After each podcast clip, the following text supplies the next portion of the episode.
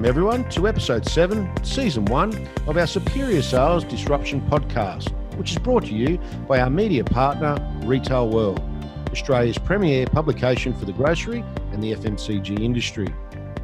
As will be the case throughout, I am joined by my comrade, uh, Mr. Mark Trulson. How are we down in Melbourne today, Mark?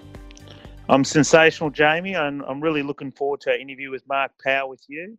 Uh, being an alumni of CUB, I've always admired the work of Mark from afar, even though for nearly a decade he was in enemy territory at Lion. Uh, what are you looking forward to?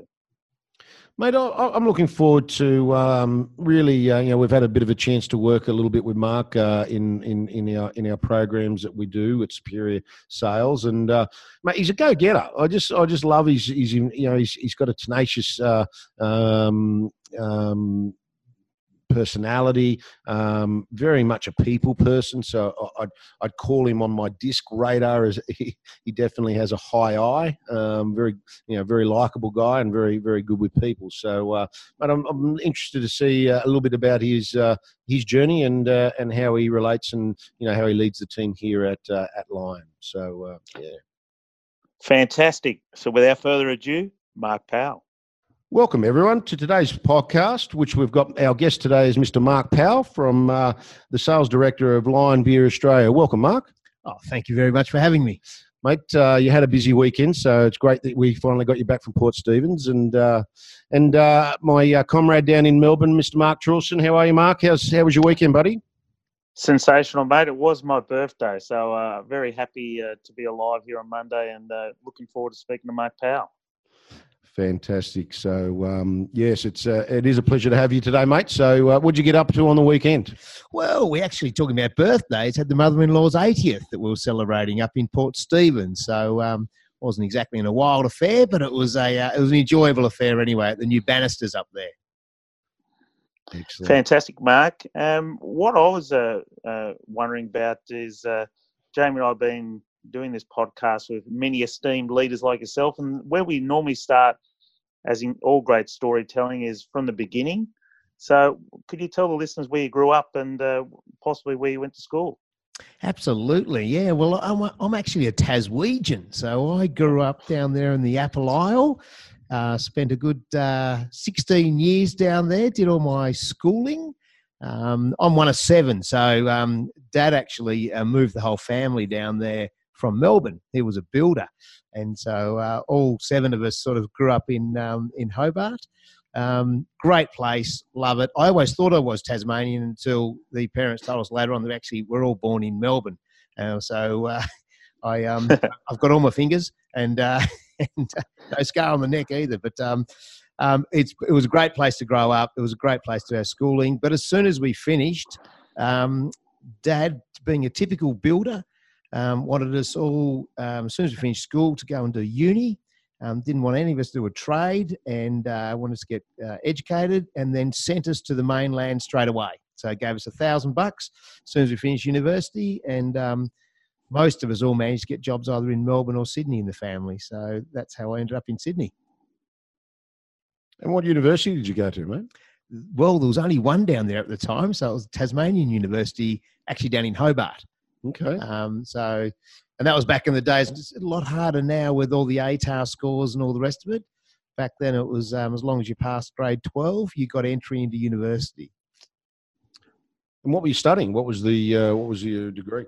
Well, that was um, that was interesting too because um, when I uh, when I finished school, Dad was you know was really keen for me to go and do a commerce degree, and of course, as with most eighteen year olds, you don't want to listen to your father, do you? And do what they do what he tells you to, to do. And so I actually applied for hospitality college to start with, and um, Hobart had a great hospitality college down there. And I went along and did the interview. And um, while I was there, I found out that you actually had to wear a tie and jacket each day along to, um, I think it was Drysdale House where the college was. And um, and then I asked the question as well. I said, after you you know, finish this, if you wanted to further yourself more, um, what what could you do? And they said, well, you could go to university and do a commerce degree. And so I thought, oh bugger it, I'll just go straight to uni and do the commerce degree. And so Dad thought I was listening to him, but I wasn't really. So, well, hopefully, when your dad hears the podcast, he might get the real story if you haven't already told him. So, yeah. But no, it was a good thing. It was a good thing to do. I, I love my numbers back then. That was one of my strengths was the numbers and uh, went went off there and, and did that. And it was a combined economics sort of commerce degree. So I actually really enjoyed the uh, economics part of it as well. I, I, did the economics and commerce too, and I hated the numbers. So uh, that's why I sort of went off into marketing, and you probably went off into sales. that's right. Yeah. Well, it's it's a handy thing to have for sales anyway. But uh, it's uh, it was good. We generally have a pretty uh, a bit of fun around the whole sales and marketing uh, um, uh, piece. Where uh, obviously Mark's from a, a marketing background, and uh, um, you know I'm from a sales background, and um, yeah, certainly they're a little bit more, uh, as we call it, joined at the hip nowadays. But uh, back in our day, uh, um, sales and marketing were very, very segregated, and uh, uh, it was a bit of an us and them. And uh, you know, share any stories that you you enjoyed with marketing colleagues. There was there was always a lot of finger pointing, wasn't there? Either side there. If something went really well, everyone took claim for it, and and if it didn't, it was like it was well, marketing you stuffed up the proposition, or sales you stuffed up the execution. So um, yeah, no, and you're spot on now. Like you, you the alignment you need between sales and marketing um, is probably the most important alignment in any of the FMCG companies, and um, and it's something that you know we work on really hard here at Lion as well because um, the less business we can do with each other, and the more we can do um, in just getting the right result out there in the marketplace, um, the the better the result we get. So yeah, no alignment, and we, we actually even score each other now. We actually do, you know, everyone loves surveys these days, don't they? So um, we do that, and we have some pretty open, honest feedback about it all as well. So. So you've made uh, formal steps in place to, to ensure that the, that alignment uh, gets done on a day, on a sort of weekly, monthly basis. Yeah, well, even even going back a few years, um, we used to have sort of like the um, strategy on a page for each of the functional areas. Would have one for the overall business and one for each of the functional areas. And then a few years ago um, back, we actually combined the sales and marketing one. So we said, let's have the same goals, um, you know, targets and measures. And um, and that got really good alignment. And then we all sort of signed up to similar bonus objectives as well. Um, and then we also have a lot of people that switch in between sales and marketing as well. So and I think the more you can understand each other's roles, the better you can work out, you know, what what what areas overlap and where we can get really good alignment from. And then recently, you know, a really big focus now has come on um, keeping the customer at the heart of everything we do. And you know, we've had some chats to you guys about this as well, and and getting everyone on the same page of what the, the customer's strategies are has really helped with that alignment as well.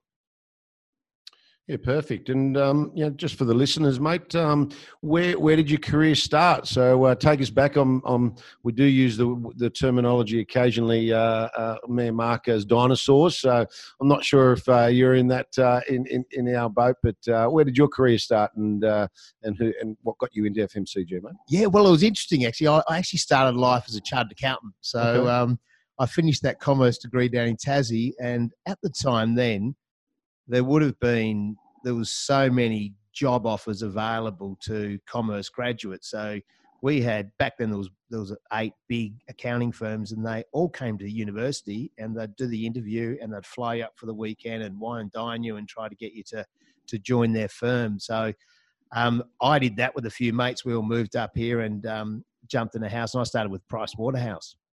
And I actually did eight years with them. I started off life as an auditor, and then um, then when we had that recession in the sort of late 80s, early 90s, I'd sort of switched across into corporate recovery.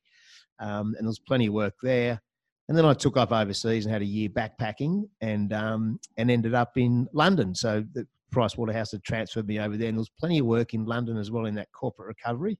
They had, the, they had a similar recession a little bit later, and I did. Uh, we were over there for about three years in the end, and that was a great time. And then we did some more travel on the way home, and um, came back um, around sort of like you know 95 i think it was back in the price waterhouse so okay so 95 back into into into melbourne or into sydney into sydney into sydney okay. and a lot of the receivership work had, or insolvency work had dried up by then so i did a little bit of corporate advisory for a bit but then i was really keen to get out and um, and start a career outside of outside of Price Waterhouse. So I applied for a job at Coca Cola, Amatil.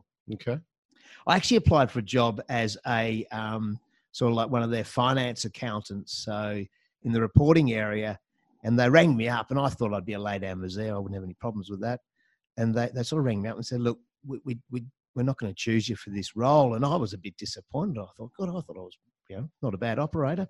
And they actually said, "But we've got another role that we think you might be interested that might suit you a bit more."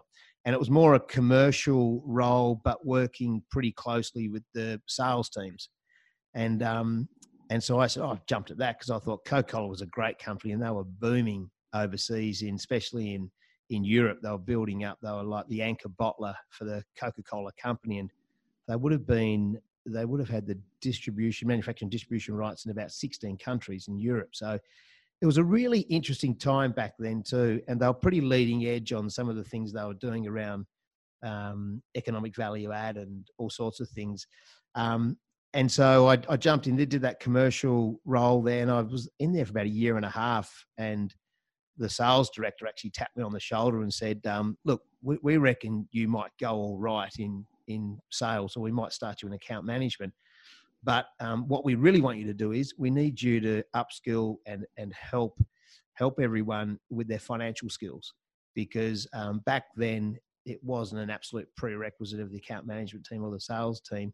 um, to have that sort of skill set. But they, um, CCA had very good um, customer contribution reports and all sorts of things like that, and they knew their mix and margins and all that from all their products. Um, the systems were fantastic.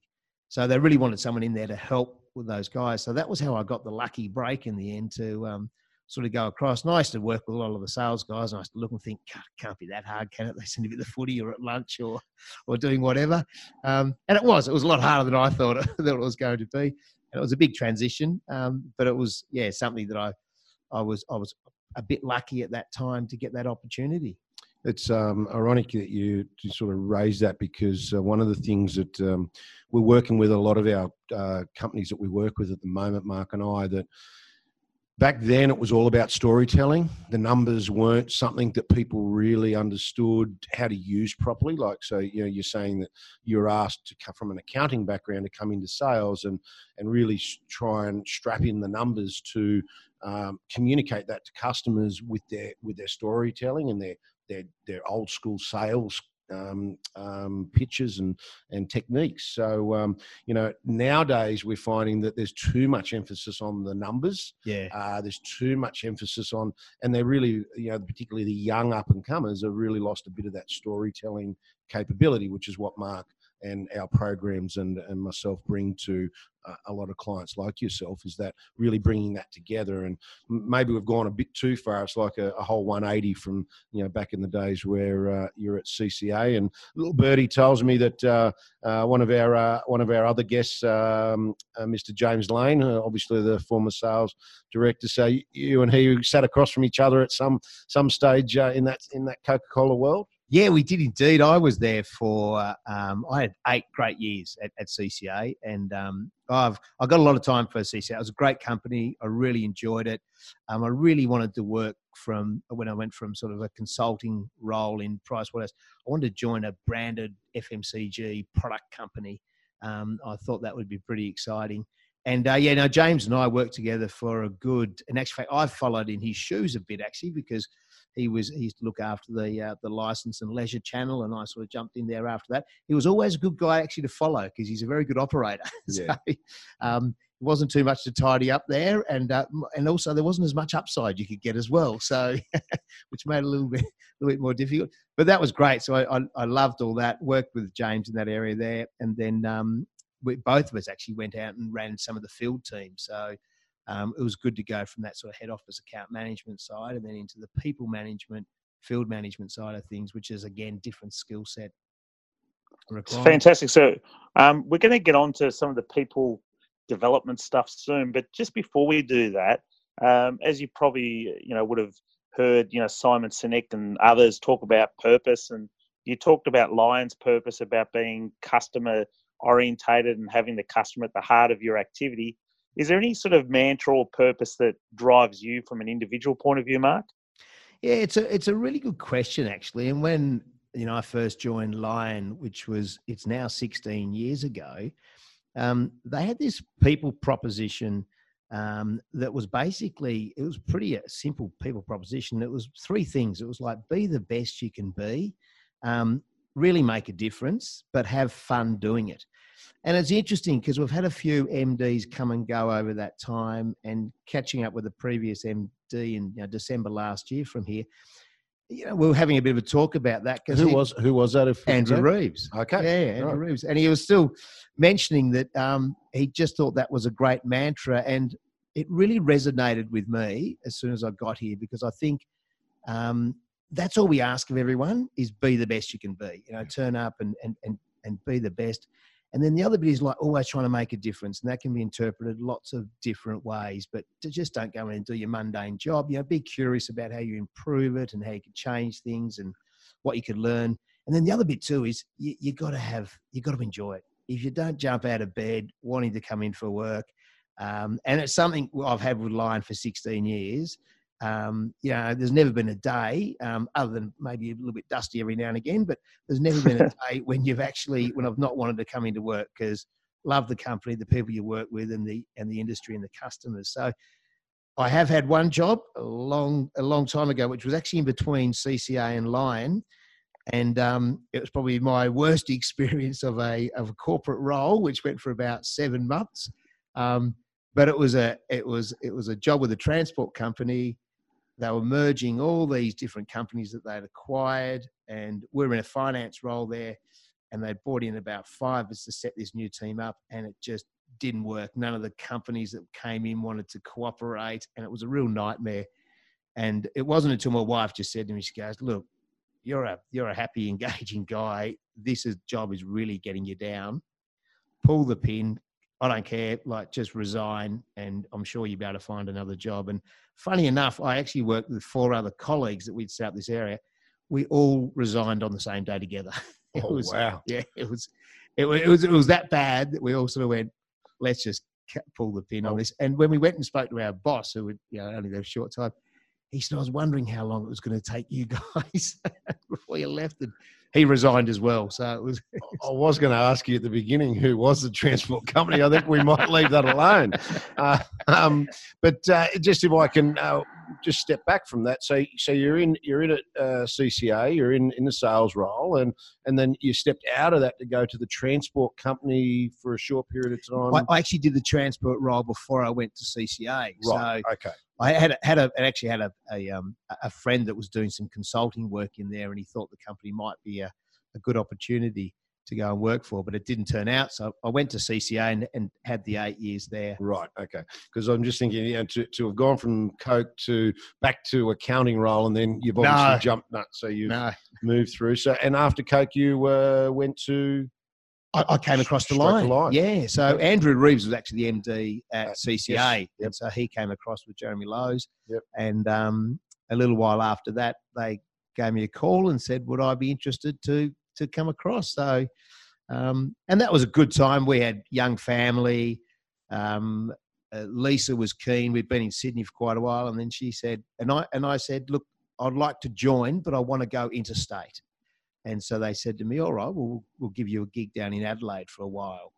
And so um, we packed up the uh, family and the house and moved down to Adelaide. And um, yeah, it was it was a fantastic move. It was a, a really really good move. Because that, uh, that that's one of the next things that I wanted we were going to cover off that you, you you've already sort of touched on. What were some of the key turning points in your career path? And it certainly sounds like the uh, the transport uh, seven or nine months or whatever it was uh, was a pretty big turning point uh, that you worked out. Hey, you know what? If I'm not getting out of bed and bouncing out of bed and enjoying what I'm doing, so yeah.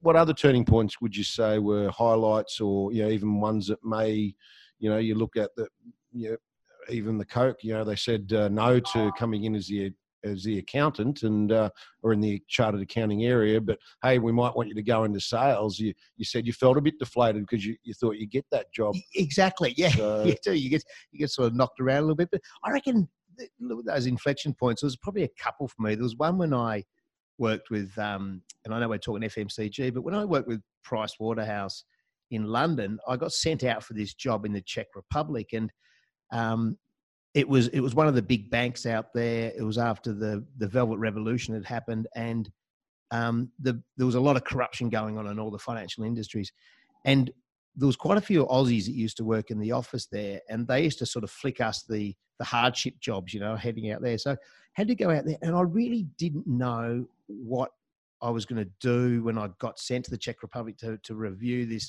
the the bank and all the rest of it, and I was like, wow, I'm going. This is going to be a total fail for me, and it sort of turned out we just methodically went through myself and this other guy and found our way to do the review and get all that done with all the language barriers and all the rest of it. And that gave me a huge amount of confidence, I think, in my own self to think I could be thrown in the deep end and actually survive okay. And then when I switched in CCA from commerce um, across into the sales area, I had a lot of confidence that I'd probably be able to do that. Um, and that was there. And that was similar when I left CCA, which you know really enjoyed that role there. And we packed up and moved to to Adelaide. Again, I thought it was sort of like effectively it was a new industry, new company, and a new state. And you sort of went, went oh shit. And I'm dragging the family down there as well. I'm thinking, oh, how's all this going to go? Um, and I reckon it was one of the. It was a really good um, point in time for me as well because it made me sort of pull up a bit. You didn't know everything you had to ask a lot of questions. You had to learn, um, and you know when I was at when I was at Coke, I was probably quite competitive. And then once I got across into Lion, I found I had to drop a bit of that and had to start becoming. I was the leader of the business down there. You had to listen to people and get everyone along with uh, on the ride with you as well. So it was a it was a really good turning point for me that again gave me a bit of all these things build your confidence up over time and you can sort of look back on them and, and get some good learnings from them? Now mark um, as you probably know from our past you know for nearly a decade there we were sort of enemies um, you being at Lion and i was at cub um, but one thing we all at cub revered was Lion's emphasis on people. Um, you had a legendary hr director at the time um, who really put a focus on people so could you tell our listeners what your philosophy on building and managing a team and and you know what was the influence of the HR director at the time? Yeah, I reckon the best thing um, that our HR director had it was, and when I when I arrived here, it was you were reviewed um, for the job you did. It was results times behaviours, and that was the big thing. And um, it was in other, you know, at, at, CCA, I think it was probably leaned a lot more towards results and and not the behaviours. So, you know, they didn't. It wasn't necessarily that important how you got your results, as long as you got the results, and that creates a very competitive environment. And then it can create um, quite a passive environment as well, because other people then start opting out of that. And um, a very big thing for Lion when I got across here, you know, they had these 10 behaviors that add value um, I was sort of thinking, oh, I reckon people just pay this a bit of lip service and whatnot. And when a new CEO came in, which was about a year after I joined, he wanted to change some of the values and behaviors of the business. And I remember being at the leadership conference, and there was a bit of uproar actually, and and a bit of a vote that happened that said, "Hang on a minute, um, I know you're the new CEO, but we actually really love these behaviors and we love these values, and we don't see any point in changing them." And it was an interesting it was a really interesting learning i suppose for this the new ceo and and also for some of the newcomers like myself that went oh shit people actually do believe in these. And then you could hear them talking about them in different meetings. So it was gu- guiding decisions that we were making. You could see people would play back a behavior or a value of the business um, that did that. So for me it was again that my philosophy for managing these teams is always have that results and um, and behaviours in there as well.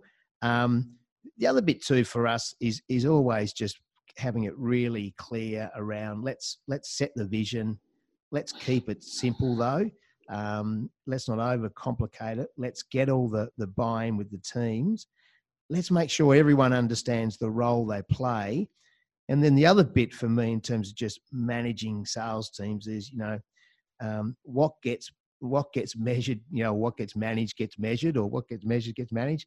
Um, and I think that's, you know, if you can't measure outcomes and all the rest of it, it it's hard actually to to manage those sort of things. And um, so we've found that I've always found that really important is you know, getting people to buy into the goals and making sure we can actually measure those goals and where, where we're heading to. Um, and been making sure everyone understands the why. You know, what, what, are we trying to achieve and how am I trying to achieve it? What's the role I'm, I'm doing there as well?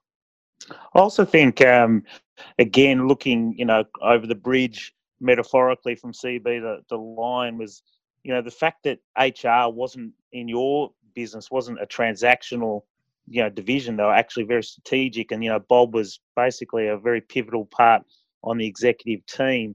Can you sort of tell us a, you know, a bit more about culturally, you know, how HR can really make a difference? Yeah, look, it was they, they, it was a pretty simple model actually when you came in because it said the values will drive the behaviors, the behaviors will drive the culture of the company, the culture will drive the engagement of our people, and the engagement of our people will will drive the engagement of our customer base. Mm. And when I when we looked at it, and again, just talking about that measurement, we we always measured where we were on our values. We measured how we are going on our behaviours. So each year, everyone would would be measured on the ten behaviours, and that was all done by 360 degree feedback. So you had feedback from your boss, you had feedback from your peers, you had feedback from your team, and it was pretty. And if you create an environment where you can get very open and honest feedback, and you know what, I reckon most people know where they're rated on those behaviors, where they're rated on those values. The great thing about open, honest feedback is there's sort of nowhere to hide. And, and when you do receive it, you sort of, okay, I get it. I, I think that's right. And then a lot of that then just really drives individuals to to manage themselves to make sure because part of that, and especially as you become a leader in this business, you know, our old HR director Bob Barber used to say to us, he goes, you know, one of the hardest things is actually managing yourself and your behaviors because they have so much influence on others, especially when you're in um, leading roles. Yeah, so Mark, um, that was a really uh, a really interesting career sort of dynamic where we just you know we were speaking a little bit earlier about how you do need to go across channel within a career path. That that straight line progression isn't something that uh, really um, you know, um, works these days. It might have worked 20 years ago, um, but it's certainly really being cross-functional across a number of uh, channels is something that is pretty critical to a career path. So, look, uh, I'm going to jump on to um, one of the big areas that we want to cover, which is sales disruption. Um, can you tell us a bit of a time uh, here at Lion where, where you know you've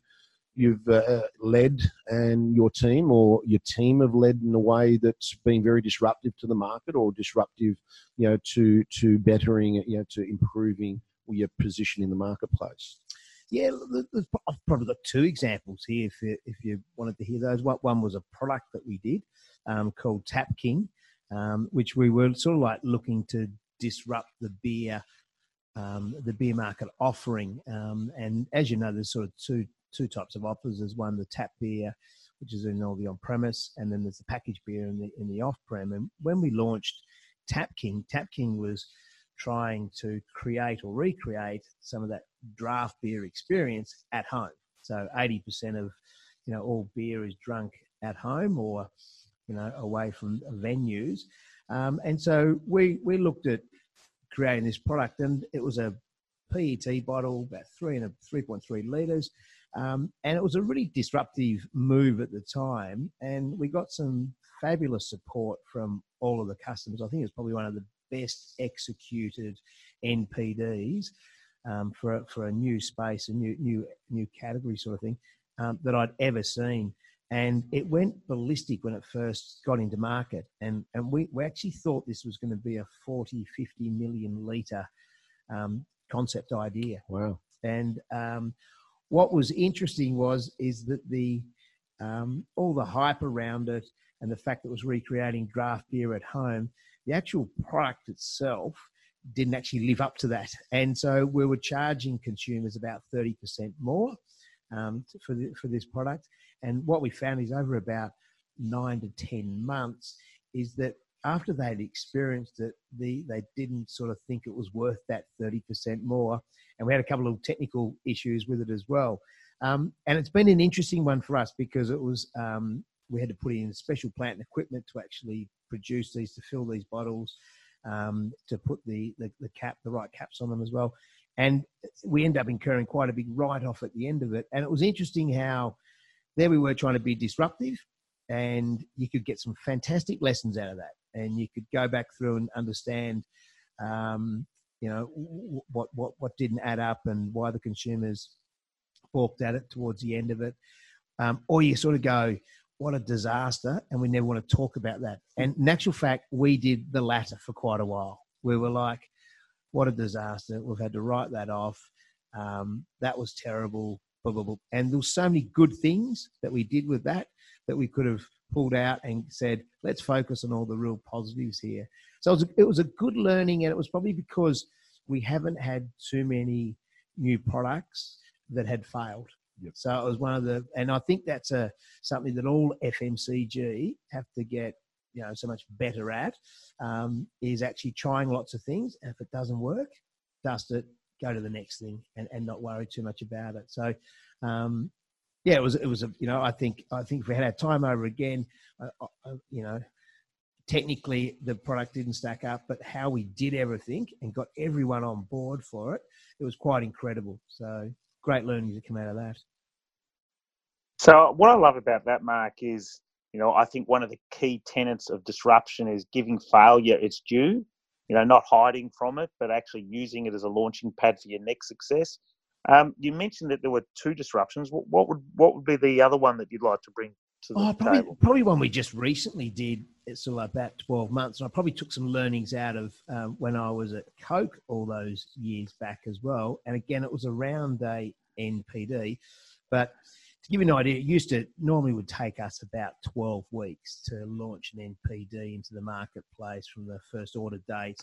And the selling would be done over, you know, sort of three months, that sort of period there. And um, with the product that we were launching, we were playing catch up because our competitor had a product in exactly the same space that had been absolutely flying and had been for a couple of years. And so we just couldn't afford to take those 12 weeks to actually get this product And We had to do it way, way, way quicker. So we basically just turned the playbook upside down and just sat down and said, right, if we wanted to get this in marketplace in one week, what do we need to do? Mm-hmm. And so we basically worked out, um, you know, a, massive plan, huge plan. Um, it was all so much to do with the the pre-sell. Um, it was so much to do with the the pre-orders. It was get all the customers on board, and it was also we're a very structured environment in sales, especially in field sales. We have a journey um, journey plan. Um, our customers like those journey plans. They like to know when you're going to turn up and what day it is and how long you'll be there for, and you know you're going to add some value. So we turned all that upside down, and and instead of doing a lot of this stuff face to face as well, we did it over the phone or on email and all the rest of it because that's when you can get real speed to market. And it was pretty incredible actually because um, right across Australia, we pretty well got 100% arranging within the first week. Um, and it was and, and and it was sizable too because overnight the product didn't exist. A week later, you went into any bottle shop, any off premise, even in the on prem as well. We did um, you know about three thousand tap points for this as well.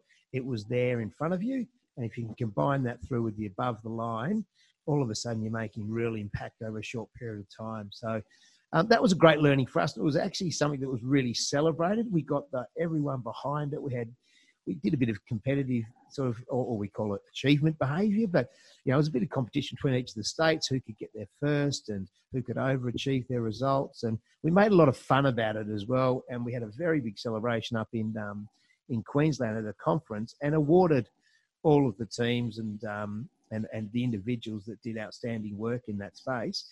Um, but again, beautifully collaborated with the marketing team, with all of our customers. We got really good alignment across everything. So it took a huge effort. I don't think you can do that with every NPD. You can only do that with some of the big ones. But it was a good thing to ask the question around um, if you want to do it in a week, how would you do it?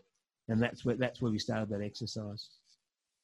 Excellent, mate. And uh, you know, as part of your journey, uh, obviously uh, in your career path, there's, uh, I'm sure there's been a, a number of mentors. Um, mentors are obviously very important to all of us. Uh, they can be within the business environment, they can be in your own personal, you know, disruption space. But uh, you know, can you give us a little bit of uh, a backstory to you know some of those mentors along your along your journey, and you know what what advice you were given that still you know sticks with you today?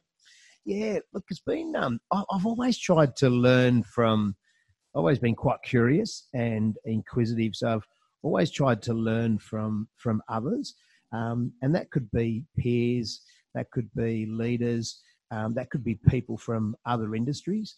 Um, so started off, you know, many years ago, I did an, an MBA at the AGSM, and it was great just starting to get a, a collection of people from different industries that you could actually speak to, understand what their challenges were, how they address some of those challenges you found out then very quickly that we all face very similar challenges.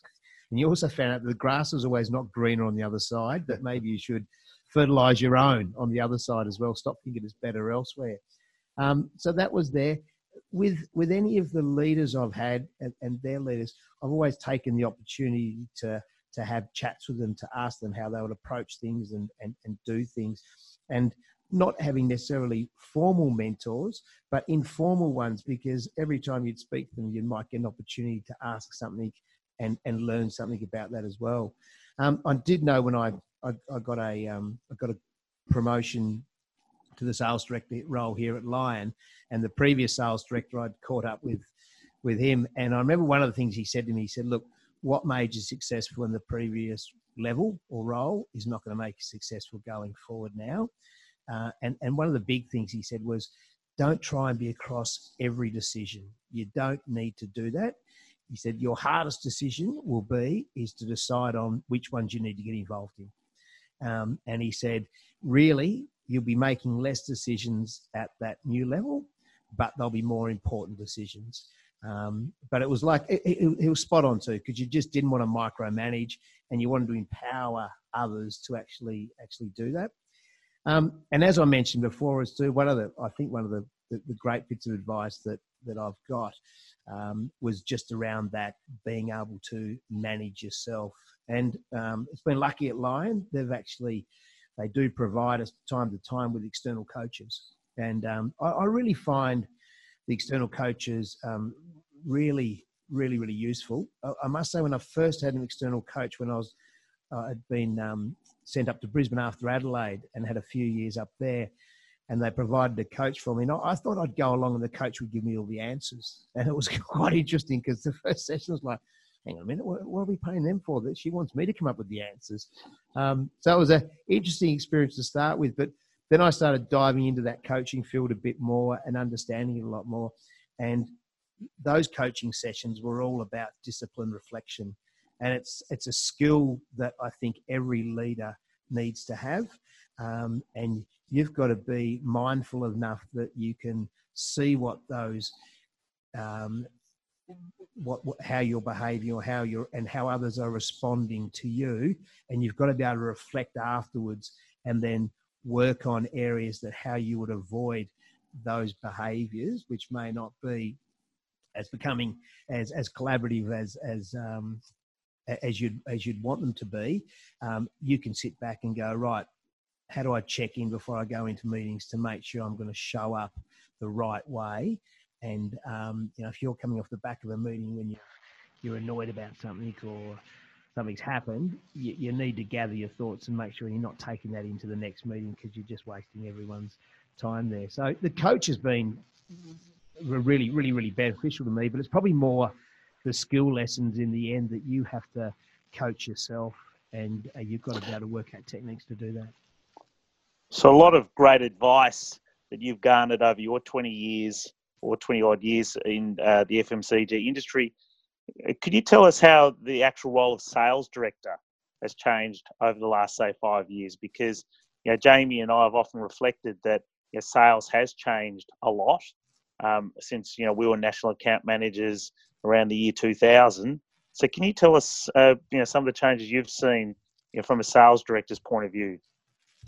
Um, oh, look, I think in this space now, if you look at the the customers at the moment, they are moving so much with pace. Um, it, it's pretty incredible um, what they've the, the, changes that have happened in that space, whether it's digital and online and click and collect and even just convenience, um, that whole space, you know, delivery, that retail environment is going super fast, and our customers are going super fast in that space as well. And in the past, I think we probably had some of the suppliers had a few more resources.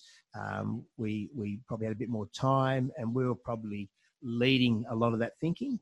I would say now the retailers are equally leading that thinking, if not ahead of quite a few of the, the suppliers as well. Um, I mean, some of the biggest challenges around that is all that, um, you know, how do, how do we bring a point of difference to, to them? Um, how do we tap into them with, with, with all their trends? So I've seen a real switch because I've seen now that we can't just take our strategy to our customers and say, this is what Lion Beer Australia is going to do. Would you like to get on board? They're like, hang on a minute, this is our strategy and this is your strategy, and the two aren't aligning, so we're going to follow our strategy. So we've, we've quickly worked out, we talked about that before, customer at the heart. We've got to bring the customer at the heart um, into what our business is trying to achieve, and that's a that, that's a big step because you know, there's a lot of people in the business that have been for a long time and they go, these are our brands and this is what we our brands to stand for and this is what we, how we want the retailers to sell and promote our brands. And that may not be the way that retailers want to do that. So it, it's a real reversal now. It's got to be so much more collaborative um, and it's got to be both understanding each other's objectives and goals and finding that common ground um, and, you know, working out the best way to get there. But you know, you, you just can't. Back in the old days, it would be a fair bit of tell from suppliers to retailers, and that just doesn't cut the mustard these days. And what about uh, competitors as well? I mean, again, without referring back to the old days as such, it, you know, when I was at CUB, it was very much CUB versus Lion. It was, you know, the battle of all battles. And now, you know, if I go to, you know, the an up and coming licensed venue, you might find that Lion and CUB actually don't have the the share of the beer taps. You know, it could be, you know, it could be a craft brewer, it could be a, a, a different disruptor. How are you going about confronting that as a new challenge?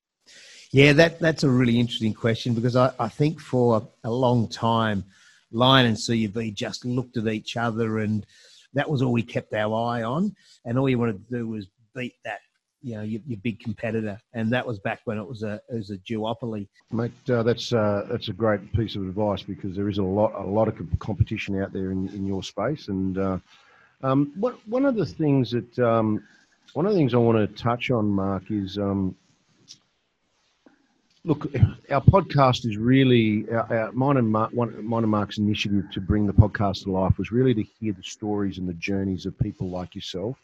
We know that there are a lot of young young up and comers in the account management and this whole disruptive uh, you know marketplace wanting to to get a seat at the table and to grow very quickly you know if you were to and that, and by listening to these podcasts they can actually hear the journeys of some of these you know icons that have, have taken their time and have gone across channel to, to get to where they've got gotten to in in in their businesses where you know if you were to look back at, yourself, uh, you know, at 25 years of age, what advice would you give yourself in hindsight, looking back? Um, you know, uh, uh you know, obviously you were travelling a little bit at the time, but uh, if you're in FMCG today, which you're obviously managing a big team, what advice would you give to a 25 year old coming through the, the system, you know, now within FMCG? Yeah, look, I, the, the biggest one is your career is not going to be linear, so you are going to move around um, and I'd really encourage people that do come in uh, into the industry is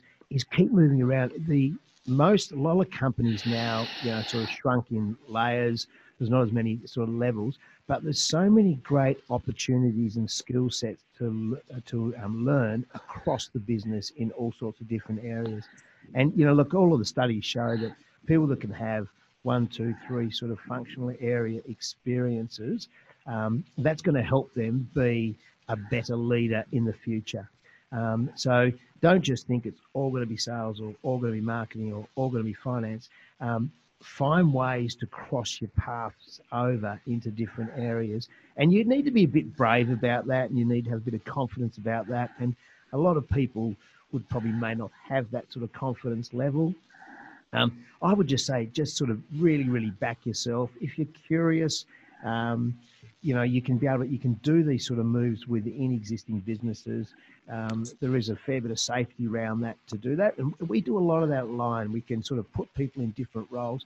It may not work out every time, but don't worry. The, the, what you would have gained from that experience um, will put you in good stead for the next role as well. So, yeah, be brave and, and, and, and look left and right at all the different opportunities because one, you're going to learn more, you're going to build your CV, um, and you're going to get some great experience as well as well. So that's a great bit of advice, mate. And uh, you know, you know, you've you've gotten to the heights of sales director here. What do you see as your next uh, challenge and journey? So, what you know, you said you've had business, you've had coaches along the way. You you're still getting coaching. I'm I'm guessing you you're providing coaching. I'm sure every day as well. But you know, what do you see as your next steps and you know, you know the next phase in your journey moving forward, Mark? Yeah, it's a look. It's a really good question. it is. Um, oh, look, I, I, I, do. I say to people all the time, like I, I absolutely love my job. I do. I, I love the company I work for. Uh, I lo- love the people I, I, work with as well. The, the product, the, um, the, the the customers out there, the industry, and all the rest of it. And so, um, it, has been a great journey for me, an absolutely great journey for me. Um, without doubt, now we're starting to look at different areas within our business, and we're starting to do some investments in, like say, Remedy, the kombucha company. Um, we've just done Four Pillars, the gin, um, and we've got some other startups that we've got involved in in a program called Unleashed, which we're investing in as well. So there's some really interesting things. So um, I would say over the next, um, we're doing a very big installation of SAP at the moment, so we'll just get through that for the next sort of you know six to twelve months. But I think there's going to be some great opportunities coming up, and that's what we're trying to do with Inline as well. Is um, the, the, the beer business will always um, chug along and do really well. Um, we get good results out, out of that business, but there's going to be lots of little bolt-on acquisitions and, um, and and different businesses we invest in, which will give people opportunities. So for, for me personally, I'm hoping one of those opportunities will come up in the in the near future where you can go into a bit of a new area, a new industry, get some new learnings, um, but still work within sort of the Lion, the Lion environment as well. Perfect. And uh, mate, uh, like just a quick one in terms of uh, our weekly blog. So uh, Mark and I put out a weekly blog for over the last year. Uh, that's how uh, we, we reconnected with you guys here at Lion. you know, do you get to read the blog often? Is there any? Have you got any advice for us on our blog? And you know, is it does some of it resonate? And obviously, certain ones do resonate to different people. But yeah, any any any thoughts you can share with us on our blog and how we can improve that? Yeah, look, the, the reason we got in contact with you guys because we love that blog that you're putting out, especially around customer centricity. Um, and it was it was a bit of bit of music to my ears because we were doing um, work with, within here. It, it, I thought it was more a catchphrase in here as opposed to the real substance of putting the customer first and the customer at the heart. So it was great to speak to um, both yourself and, and Mark and, and and learn a little bit more about that and how you actually embed that in the business. And I think we're still a, a long way from doing that. Um, but that one in particular, I thought you're right on the money there. You've got some great thinking behind that. Um, and I, I, think that's where FMC is sort of heading to. Yeah. But I think it's any industry is sort of heading there. And I think you can see that with the Amazons and eBays and all the rest of it. Um, you, have got to be in that space. So and it changes so quickly. Like the customer uh, is changing so quickly, so what they want is changing so quickly as well. So yeah, keeping up with that. So, uh, mate, uh, Mark, um, that's sort of going to uh, bring us to uh, that's that last uh, 20 minutes, half hour. That's been run away pretty quick, mate. Um, have you got any questions? Anything you want to ask Mark before we wrap up? No, nothing to add, but just to, to say to Mark, uh, you know, you lead the way with your own personal disruption. So it's a uh, little little uh, wonder why you know Lion has been doing so well. You know, and even down here in Melbourne, I never thought I'd be going to a bar, you know, picking up a furphy and, and enjoying a Lion product, but I am. So well done. Keep supporting that furphy; it's flying along at the moment. Fantastic. And, mate, thank you for your time. I know that you've got a busy day in front, and uh, we really do appreciate it. I'm sure our listeners are going to appreciate the, the journey we've taken them on. And, uh, you know, uh, we'll, um, uh, you know, uh, catch up with you maybe in a, a year or two and see, uh, you know, where that where the career and where the journey's going and what's what's the flavour at that time. So, mate, really appreciate your time. Thanks very much, guys. And well done, too, with the, um, the podcast. This is a, um, a fantastic thing to do for the industry. So, um, I, I, hope it goes really well for you. Fantastic. Thanks, mate. Thank you. Cheers. See you, Mark. Cheers, then.